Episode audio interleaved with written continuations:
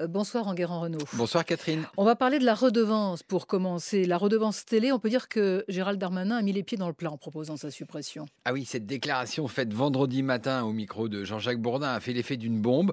On va écouter le ministre des Comptes publics. Moi, je crois que le plus intelligent, ce serait de remettre des impôts que paye tout le monde et qui sont assez injustes. On l'a fait avec la taxe d'habitation. La question de la redevance télé euh, pourrait se poser. C'est-à-dire se poser On la supprime? Bah, Vous me parlez de quel est l'impôt qu'on pourrait plus baisser. C'est l'impôt que payent le plus les gens, la redevance télévisée, notamment les personnes âgées. Et tout le monde sait aujourd'hui que on regarde la télévision et singulièrement la télévision publique par autre moyen que simplement un écran de télévision. Donc moi, si vous me posez des questions autour des impôts, je fais partie de ceux qui se disent on peut se poser la question de la redevance télé. Et dans la foulée, hein, Franck Riester, le ministre de la Culture, a réagi sur les antennes de France Bleu Azur. Écoutez-le. La question, c'est de savoir si on a besoin d'un service public de l'audiovisuel dans notre pays. Et pour moi, la réponse est trois fois oui. Parce qu'il y a des enjeux considérables en matière d'éducation, en matière de culture, en matière d'information, de, lutte contre la désinformation. On voit les ravages de la désinformation aujourd'hui dans notre pays. Et l'audiovisuel public peut euh, relever ces défis-là avec force, qualité et efficacité. Deuxièmement, il faut le financer. Et euh, la question, c'est d'avoir un financement qui soit à la hauteur des besoins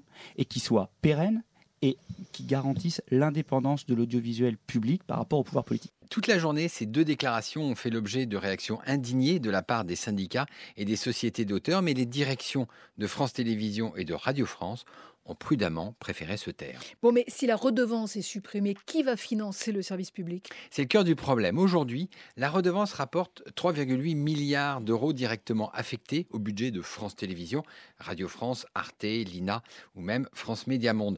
Mais en cas de suppression de la redevance, ce financement serait remplacé par des crédits budgétaires. Or, ces crédits sont votés tous les ans et les gouvernements peuvent décider chaque année de les réduire.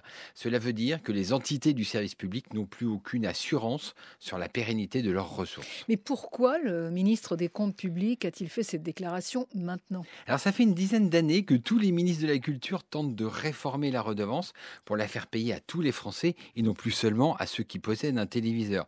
Christine Albanel, Frédéric Mitterrand, Aurélie Filippetti, Fleur Pellerin, Audrey Azoulay et même Françoise Nissen ont tous et toutes essayé. Et à chaque fois, ils ont été publiquement renvoyés dans leurs cordes par les locataires de Bercy. Et pourquoi? Parce qu'aucun ministre des Finances ne veut étendre cet impôt extrêmement impopulaire. Et donc? Eh bien, Gérald Darmanin a choisi de renverser la table. Si la redevance est impossible à réformer, alors autant la supprimer, CQFD. Au passage, il enlève une sacrée épine du pied à Franck Riester, le ministre de la Culture doit présenter sa nouvelle loi audiovisuelle avant l'été et ne voulait pas se coltiner une nouvelle réforme impossible.